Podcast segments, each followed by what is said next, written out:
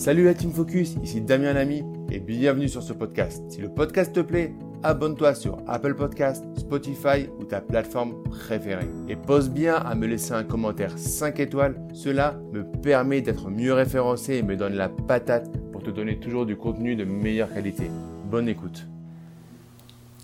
À quel moment créer une SCI familiale? Et surtout, est-ce vraiment pertinent de créer une SCI familiale? Bonjour à tous, ici Damien Lamy, votre formateur professionnel, ancien banquier. Je vous accompagne pour créer des investissements rentables et sécurisés. Dans cette vidéo, on va parler une nouvelle fois de SCI, de société civile immobilière, de SCI familiale et savoir réellement si c'est pertinent d'en créer. Parce qu'on entend, ça fait un peu des fois l'objet du, le syndrome de l'objet brillant.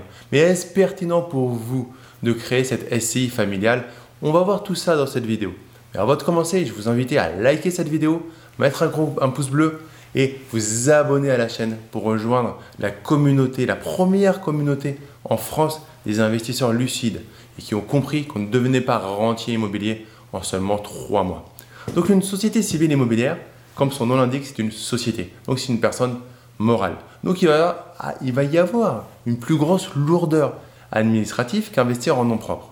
Donc, plusieurs possibilités. La facilité, sur un investissement assez classique et d'investir en nom propre, de le mettre en meublé, de le mettre dans ce qu'on appelle LMNP. Maintenant, il y a un souci avec ça. C'est que dès le moment où vous allez être dans une stratégie de fiscalité des particuliers, alors vous ne savez pas de, quoi le, monde sera fait, j'ai envie de dire. Vous ne savez pas à quelle sauce vous allez être mangé et on voit il y a une instabilité réelle de la fiscalité des particuliers qui a plutôt tendance à augmenter, augmenter, augmenter tandis que la fiscalité des sociétés a plutôt tendance à diminuer. Donc une SCI familiale, ça va être pertinent. Pas forcément pour le premier investissement. Vous pouvez très bien le faire en nom propre. Mais à un moment, au deuxième ou au troisième investissement, ça peut être tout à fait pertinent de le faire, de faire cette SCI familiale. Alors, quand vous êtes en nom propre, vous pouvez faire du meublé, vous pouvez aller chercher du déficit foncier. Il y a des stratégies de déficit foncier pour aller chercher des travaux éligibles. Attention, tous les travaux fonciers ne sont pas éligibles euh, pour pouvoir faire du déficit. Donc faites bien attention à tout ça. Mais il y a ces stratégies qui sont intéressantes. À un moment, passer en, société peut être très pertinent. Ensuite, il y aura le choix d'être à l'IR, donc avoir une transparence entre ses revenus, les revenus de la société et les revenus euh, des différents associés, et la SCI à l'IS où il y aura une opacité entre la société et euh, les associés. Donc là, ça va dépendre. Ce n'est pas forcément l'objet de la vidéo, le, choix de la fiscalité entre l'IS et l'IR. Là, c'est la société familiale. Est-ce que c'est plus difficile d'investir en SCI familiale? Alors la réponse est non. Les banques ont bien conscience que l'enjeu d'une SCI familiale est un enjeu patrimonial. Donc c'est exactement la même chose que l'investissement en nom propre ou en indivision.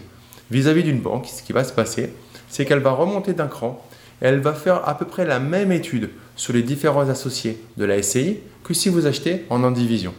Elle va aller voir principalement les revenus et les charges de chacun des associés pour savoir la solvabilité, savoir la capacité d'emprunt et si elle vous suit ou non.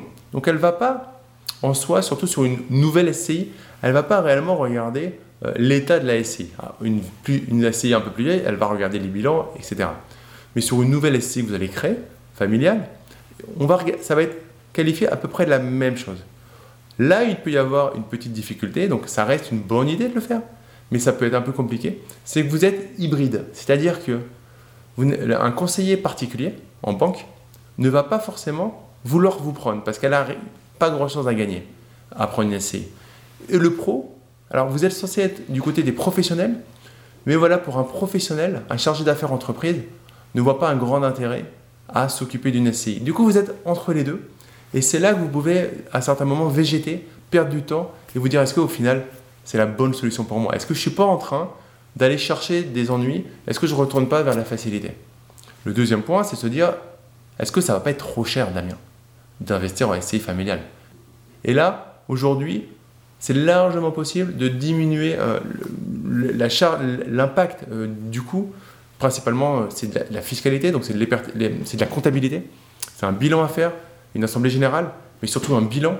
Et ce bilan-là euh, vous pouvez le donner à des experts comptables aujourd'hui qui spécialisés dans l'investissement immobilier, qui ont des prix relativement proches entre du LMNP et de la SCI. Ça va dépendre du nombre de lots, etc. Je vous mets le lien dans la description de la vidéo euh, du cabinet d'expertise comptable qui gère mes biens immobiliers, enfin les, miens et ceux de, ma famille.